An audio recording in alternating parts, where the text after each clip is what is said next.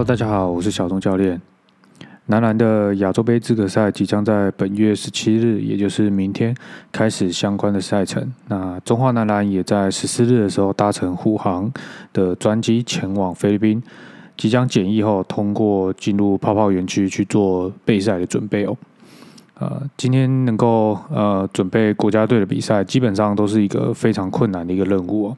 呃，不管是从上到下，从球员到呃相关篮协的一些准备，到体育署的准备，其实都有非常多的事情要做。所以我觉得，呃，不管是对于团队的哪一个角色，都是身负重任，而且要势必的要想办法把任务给完成哦，都不是一件很容易的事情。那也是有感于这样的状况啊，因为国内我觉得在呃历届的国家队，可能在体能教练的这个部分哦，可能因为。呃，交流的管道或是平台也不够多，然后也没有一个方式可以把彼此的经验做一个串联跟流传下去哦。所以后来我就想说，如果有机会的话，是不是可以把自己的相关的经验做一个小小的记录？那也许有哪一天，呃，体能的伙伴们需要用到的时候，或许可以有一些些启发或者是参考。呃，我在二零一六年的时候，有因为许时清教练的关系，协助了 U 十八 亚青男篮的比赛。那那年的比赛是在伊朗的德黑兰，所以我们今天的主题就是要来讲二零一六的亚青 U 十八。一开始的时候要讲一下亚青集训的 schedule， 其实我们基本上就是在跟时间赛跑了哦。当然。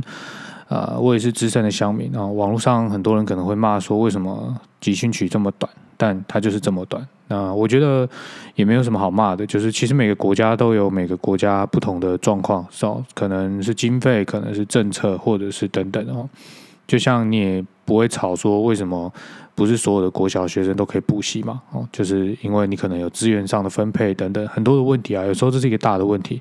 那当这个问题大到一定的层次之后，有时候你抱怨它，其实你也没有办法解决问题。那最重要的是，就是在这个呃游戏里面的这些教练或者是球员，其实对我们来讲很单纯，就是我们想不想赢这个比赛。那如果我们想赢，我们要的就不是抱怨，而是要想办法的去解决任何我们所遇到的问题哦。当然，也许有的乡民会说，哦，我们奴性这么重，但是我也不知道怎么说哦。反正教练的工作就是协助球员成长嘛，然后尽可能的去赢得比赛。那当下我们其实也没有办法想这么多有关于社会政治等等的一些问题哦，所以就是做好我们自己该做的工作。那我们那个时候时间差不多是在一六年的五月中、五月底的时候，就是教练团有做一个初步的会面跟一些讨论。然后我们真正在首次测验的时候，其实是在呃开训，就是在二零一六年的六月四号还是三号吧。然后我们五号就紧接着做了团队的首次体能测验。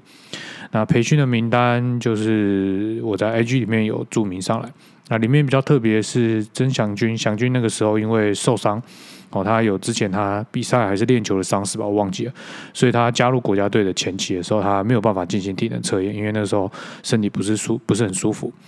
那另外著名的佩嘉、郑雅跟佑伟，因为 U 十七 世青的赛程哦，到七月多才完成，所以他们回来的时候也是七月初的时候，所以那个时候在团队首次测验基本上也没有他们的数据。不过，因为他们三位基本上的我都已经协助过一年了，所以对他们的掌握度也相对较高，所以我倒不是这么担心。然后我们的赛程是在预计要在七月十九号的时候搭飞机，呃，先搭到泰国，然后再转机，然后飞往伊朗的德黑兰。然后我们的赛程会从二月二十二号开始，预计是到七月三十一号。那个时候就是我们拿到的行程就是这样。那当然过程当中有很多的行政程序要走，比如说弄一些签证啊，然后一些预算的使用啊等等。就是反正行政归行政，训练归训练，但其实这些事情都是教练团要一并的去做处理。那其实我们从行程就可以看得出来，就是从我们集训开始到我们要搭机飞往德黑兰的这段时间，我们差不多就是一个半月。所以之前呃，其实也就是那个时候在协助的时候，网络上很多的呃，不管是自己有在运动的伙伴们、呃、朋友们、呃、或者是一些教练哦，其实都会说哦，我们的球员这么瘦，那出去跟国外的球员打这么瘦弱是要打什么？根本就被别人打爆。但我要说，就是有在练健美哦，不管你是在练健美、健力或者是重量训练的人，你一定知道，就是如果按照常规的方法，肌肉的生长量一定是不如预期，所以基本上你们训练的重量、训练的量会拉得非常大。然后再来很重要就是你们的热量消耗会尽可能把它降得很低，因为要让身体合成。但是篮球员他要练球，他不是健美选手。比赛项目不一样，所以我们也知道我们的球员比较瘦弱。可是当你只剩一个半月的时候，你如果全程都这样子投入在增肌的训练里面，它的效益非常非常的低，而且可能会有负的效果。因为打篮球除了身体的碰撞之外，呃，你也要维持住它的速度、协调、敏捷，或者是呃世界的比赛的一个续航力等等，还有它在移动的一些发力的一些 流, 流畅性哦，其实都在这一个半月之内，我们要尽可能的把它维持住。呃，在我的思维是，这些选手来自于各个不同的母队，那每个人的训练背景都不同。那我们做完测试之后，大略的评估每个选手的一些状况。我们最重要的应该是要保留他现在的优点，因为毕竟这是我们目前选出来的培训队的成员，也是国内首屈一指呃一时之选嘛，哦，所以保留他的优点，那也会综合教练呃战技术教练团的一些思维，去告诉我说，呃，我们这个团队在跟国外打的时候，我们的优点应该是什么？那我觉得应该要保留我们的优点，然后缺点如果能够改善的话，我们尽可能的改善；但如果不行的话，那我们可能就要做一些取舍。那我觉得，一个半月你要增肌应该是非常非常困难，而且那个时候有非常多的呃练习，就是战技术上的练习、跑动的练习，它是不可避免的哦。所以我觉得增肌这件事情就是给大家做个参考，有时候训练上的一个想法哦，跟规划不是你眼睛这样子看到就就是这样子可以做的哦。所以而且刚刚讲那个状况就是你是一个生活很规律的人，你每天这样子练习，然后饮食，然后不要做多余的热量消耗。但是这些选手他们，我们还会有一些交通上，还有一些住宿上的一些移动，就是它不是那么单纯，因为毕竟我们集训的场地跟相关的一些住宿的位置哦，也是要靠我们自己去做移动嘛哦，就是而且你是要带着一群小朋友，其实没有这么容易。那我今天主要想要讲的呢，是也顺便记录一下，呃，有些我可能当时候在担任体能教练的时候，我有做到；那有一些些可能有没有做得这么好，但事后回想的时候，有一些反省，那我觉得可以记录下来，也算是给自己一个呃，算是记录吧。哦，就是担任能够担任亚青的体能教练，其实对我来讲是一个非常值得纪念的一个过程。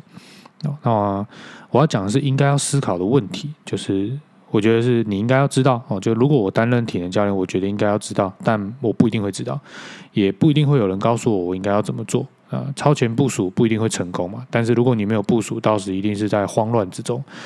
呃，我这边要提的几个问题就是总共有六个。我自己列出来有六个，就是尽我可能有想到的，我就把它列出来。第一个是飞行的时间跟转机时间，那这个部分就是你在选手、运动员，尤其是他们这样子有长期训练的选手，他们在飞行的时间、搭机时间如果太长的时候，会导致他们运动表现的下降。然后再来就是转机的时间，像我们那个时候在搭机到呃泰国，然后我们转机的时间其实非常的长，这也会影响到选手整个休息的一个状况。那在很多的研究现在也有显示说，在长程飞机的时候，它会造成下肢的呃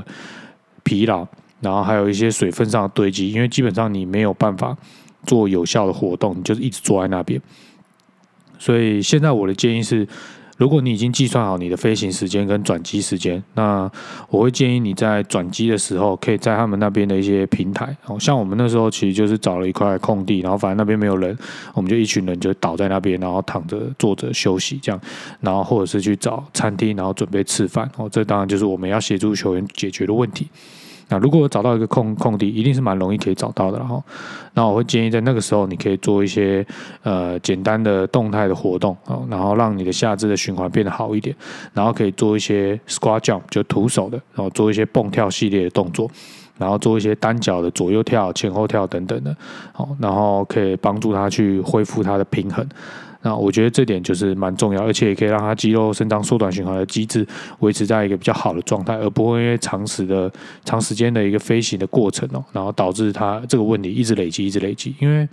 我印象中我们从台湾起飞到伊朗的这段时间，我们是过我们不是过两三个小时，我们是过好几十个小时，所以就是其实那个飞加上等机转机的时间，其实时间非常非常长，所以就是这件事情如果可以提前做好的话，我觉得就还不错啊。那我们那时候也的确是有做一些活动，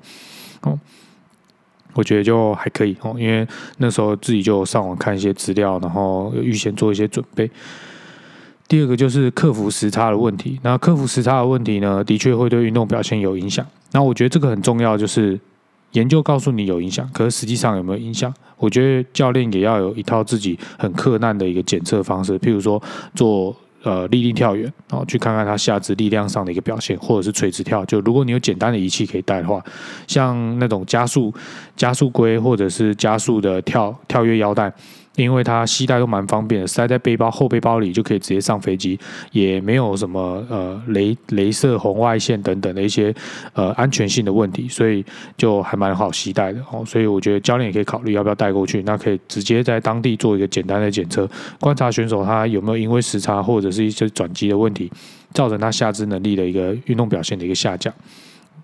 那第三点就是用餐内容啊、用餐时间跟预算限制，因为我们不是出去度假嘛，我们毕竟是出去比赛，然后我们有一个预算的限制。我觉得用餐的内容跟用餐的时间也 很, 很重要，因为那会影响到选手等一下呃整个大脑的清醒程度，还有他血糖的浓度啦、啊、等等，会不会造成血糖的剧升跟骤降，哦，那会影响到他在判断上的一些细节。那我们在这种高端的比赛，我们当然是尽可能的要把所有的事情都做到位，哦，那其实不只是我们这样子想，其实像我们出国比赛的时候，像日本队、韩国队，他们都有自己的厨师，然后也有教教练会呃指定他们在吃饭的时间，因为我那时候会在大厅去要各队比赛的一个影片嘛，然后我就会跟其他队的像是防护员啊，或者是他们的来的一些协助翻译的一些成员，那我们就简单的做聊天。那其实他们就会有人在处理这件事情，那的确他们也是有蛮在乎这件事的哦。那当然他们因为有带自己的厨师，还有自己习惯吃，像韩国队他们就有带呃一瓮一瓮的泡菜哦，然后呃因为他们比较习惯嘛，哦，所以就是也是会去注意这个内容。那我觉得这也蛮蛮重要的，因为就是呃你吃的内容有时候也许你不一定能够完全的控制，但是你可以站在体能教练的角度，你可以去思考他吃的那个是淀粉还是蛋白质还是糖类等等，就是你可以帮他计算一下时间，然后确保他等一下在比赛的时候身体的状态是比较干净跟清爽的。然后第四点我觉得是台湾的气候跟当地的气候，就是这个我在 I G 上有特别放一个图，就是我在呃因为详细的数据我已经忘记了，但是网络上其实都可以找到，就是伊朗德黑兰那边七月那个时候我们比赛是七月嘛的气候图，然后你可以看到他们的降雨量啦、湿度啦，还有他们的一天的气温啊，然后还有紫外线。那我觉得呃给大家印象就是跟台湾比起来，就是台湾其实是一个变化非常大的一个国家，在天气的状况上，但是在伊朗那边它是气候会比较极端。那在那个时候我们七月去的时候，其实很重要就是干，非常的干。好，我们有简单整理一下数据跟大家分享，就是台湾那个时候的湿度啊，差不多平均哦是在 百分之六十七， 相对湿度是在 百分之六十七 左右。然后最小我们在七月那个时候，呃，我在看网络上的数据统计哦，最小都有 百分之三十三， 也就是说你平常生活的这种感觉，在以板桥台北这边为例的话，你的平均湿度大概都在六十几七十这边，可是那个时候我们去德黑兰，它的湿度差不多是 百分之十九， 所以就是空气非常干。然后我在后面也有整理一些图片跟影片跟大家分享，就是我们除了空气干之外，就是它那边的空气因为它是大陆型气候，然后它有非常多的呃飞沙，然后就是黄沙在空气当中，就是类似微粒子，就是跟我们在台湾是非常非常不一样。然后再来就是气温，那气温其实就比较像台湾，呃，在气温的平均差不多是 三十八点三 度到 二十三点二 度之间，那那边是 三十三点八 到 二十四点三、哦，但是因为那边天气实在太干了，所以你会觉得那个温度好像又再高一点。然后再来就是降雨量，降雨量就是再度凸显出他们这个国家干不干这件事情。就是台湾的平均降雨量那个时候是两百八十毫米，伊朗德黑兰那边只有七毫米，就是他们下在那个时期那个月份下雨下的非常少，然后又是维持一段非常长的时间这个样子。哦，就是那个时候我们刚去，他们的接待人员就跟我们说，就是那那边已经有一阵子没有下雨了，所以为什么我们刚去的时候会觉得空气这么干？然后就是对他们来讲，他们已经不好受。你看到他们是长时间居住在那边的居民，他们都觉得不太好受。然后我们那时候去一个最大的问题，就是因为已经干到我们，就是我们身体已经不习惯了，所以我们的选手像是晚上去冲澡的时候，就是一冲热水澡，因为你身体血压会提升嘛，然后因为你接触到热水，然后微血管就会膨胀，然后那时候就有选手就是洗澡冲个澡而已，哦，就流鼻血，然后就是这种感觉好像不太不太对劲的状况，然后但是就是如果你没有事先做一些准备的话，像如果我提前知道这样的状况的话，也许像、呃、一些简单的加湿器。哦，就是我们可以先预做准备，然后还有一些保持呃鼻腔湿润的一些药物，或者是一些抹的药品，我们就可以事先准备。那这个东西也不是我们可以拿到的，但是我们可以呃先去当我们台湾的医院跟医生家医科的医师说我们有这样的状况，那其实家医科医师都会非常热心的协助我们去解决这样的问题，然后帮我们做一些备品的备呃预备用的药品的一些准备。那第五点。我想要讲的是球队驻扎旅馆跟练习场地还有比赛场地。那为什么会讲这个呢？因为我们那个时候的行程到那边就是先从机场搭一个很长的游览车，一段很长的距离，然后到我们球队呃所有球队入住的一个旅馆，就是当那个比赛亚青的比赛的所有队伍都住在那一栋旅馆里面，然后我们要花很长时间到那边。然后我们每天的行程大概就是这样，就是我们比赛的时间是在傍晚或是晚上的时间，然后早上或者是下午就会主办单位那边就是伊朗篮协就会安排一个时段给我们去练习。那练习的场地跟比赛的场地是不同地方，所以你从旅馆移动到练习场地需要一个交通时间，然后练习完之后再搭一个交通时间回来，然后去比赛场地也有交通时间，然后回来也有交通时间，所以这会很大的影响到你一整天，你什么时候要起床，你什么时候吃饭，因为你总不能刚吃饱然后很胀，然后呃昏昏欲睡的时候去练习吧，那个效果也不好哦。然后或者是昏昏欲睡去比赛，那个更不行嘛。哦，所以你一整天的时间就是会因为这个样子被掐住。那什么时候会让选手觉得非常的疲倦？什么时候会觉得？呃，相对的清醒，那是不是这个疲劳已经累积到一定的地步？我觉得站在教练的立场，我们可以有效的跟选手去做沟通。那当然有时候要做一些取舍，因为有的时候像我们在那个时候，呃，教练是有针对比赛中的影片，就是因为这种短期性的杯赛，你能够掌握到对手越多的状况，然后马上的做出调整，其实你相对胜利的几率就会比较高一点。所以其实我们赛前在练习的时候，都会针对我们下一场比赛的选手的一些细节做一些模拟，或者是针对我们要打出来的一些内容做一些复习。那这个东西也非常非常重要，所以就变成说，如果你没有先把这些行程都仔细的考虑过后，然后再一并的去纳入考量，然后加上战技术的考量，然后去整合在一起，那就会如果你没有事先这样做，它就会变得非常的混乱哦。然后第六点就是自行携带设备的限制跟相关的管制，我觉得这也蛮重要，因为像我那时候过去，就是我会带一些弹力带啦，或者是一些充气式的一些平衡球，那可以方便我在需要用的时候做一些使用。那如果我都没有带过去的时候，那有些东西并不是说你想带过去就可以带过去，像呃在伊朗那边我们要入境的时候，他们是有一些就是美国的产品，它是不可以让你放在行李箱直接带进去，就如果你要带进去，你要背在你后背包里面哦。我不知道详细规定是不是这样子，但是那个时候我们到那边的时候的地勤，就是呃我们要起飞之前，在泰国那边之前的地勤就这样子跟我们说，然后呃我们当然就是照做嘛吼。然后还有一些就是因为仪器，如果是太高科技的仪器，在很多的国家基本上它都没有办法让你直接入境，所以就算你想用，它也不会让你带哦。所以就是相关的管制你一定要弄得很清楚，然后怎么样尽可能控制你整个行李的大小，然后到当地其实你也没有太多的时间可以做太多的事情，但是当有时间或者是做一些评估的时候，你如果什么东西都没有，你去你就真的就什么都做不了。所以就是在出发之前可能要想一下，就是比如说没有电的时候我这个仪器可不可以用，然后还有它能不能够入镜，然后它的体积大小方不方便你带来带去。然后我觉得为什么我说使用的一些仪器科技或者是方法有时候并不是，虽然很重要，但它不是最重要的事情。就最重要还是教在于教练的本身的概念，就是说我今天可能没有力板，没有办法帮他们做跳跃力发力的测试，可是我可以用垂直跳或者是水平立定跳或者是连续三次跳去做一个下肢的评估，但这个评估跟发力它也一定有 一, 一定程度上的一些差异。那我能不能够在看他们做这些数据跟动作的时候去回想到他在国内做这些测验的时候的一些状况，那我是不是就可以更精准的去掌握到这些选手？哦，我觉得这个就是也蛮重要的。然后我在 I G 上的时候呢，就是有放一些图片，也算是做个回忆跟记录吧。哦，就是我们像左上角的图，就是我们赛前的战技术体系。其实我们的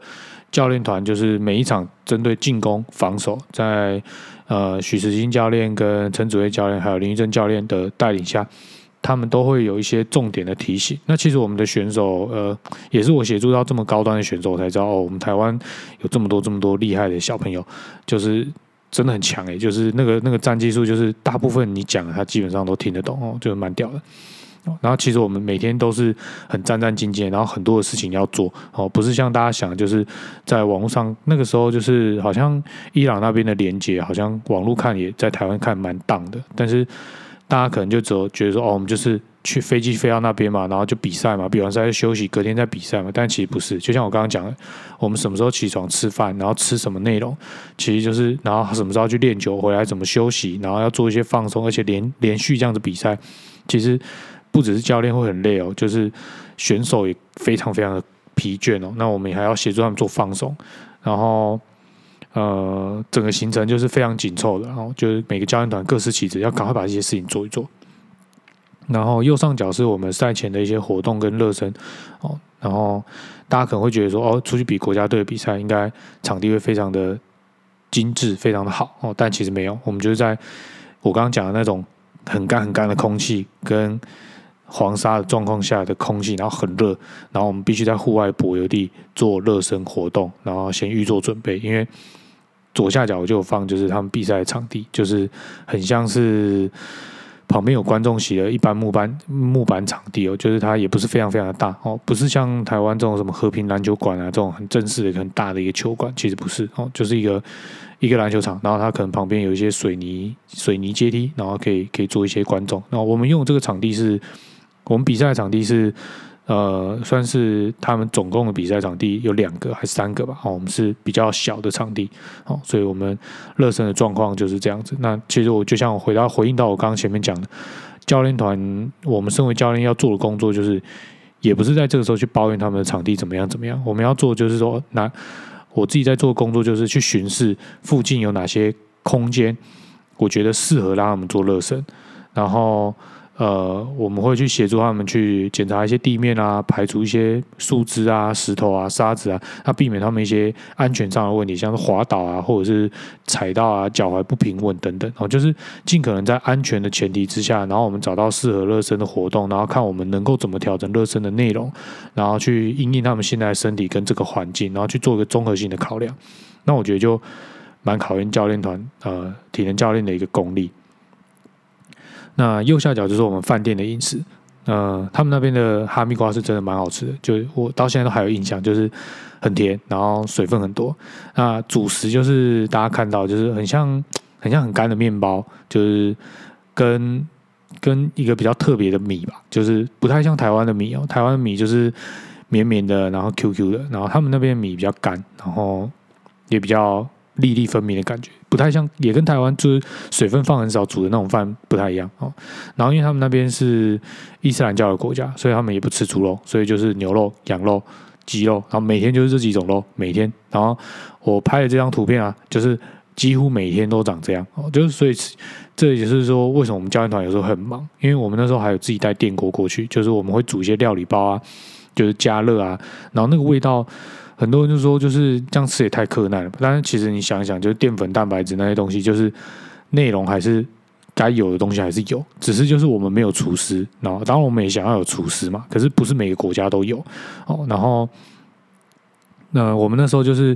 每天你都吃饭店这个饮食，也不是说不好吃，可能就是不习惯吧，不习惯那个胃口口味啊。然后就是我们自己有做一些准备，然后背过去，然后防护员跟体能教练，其实我们就是。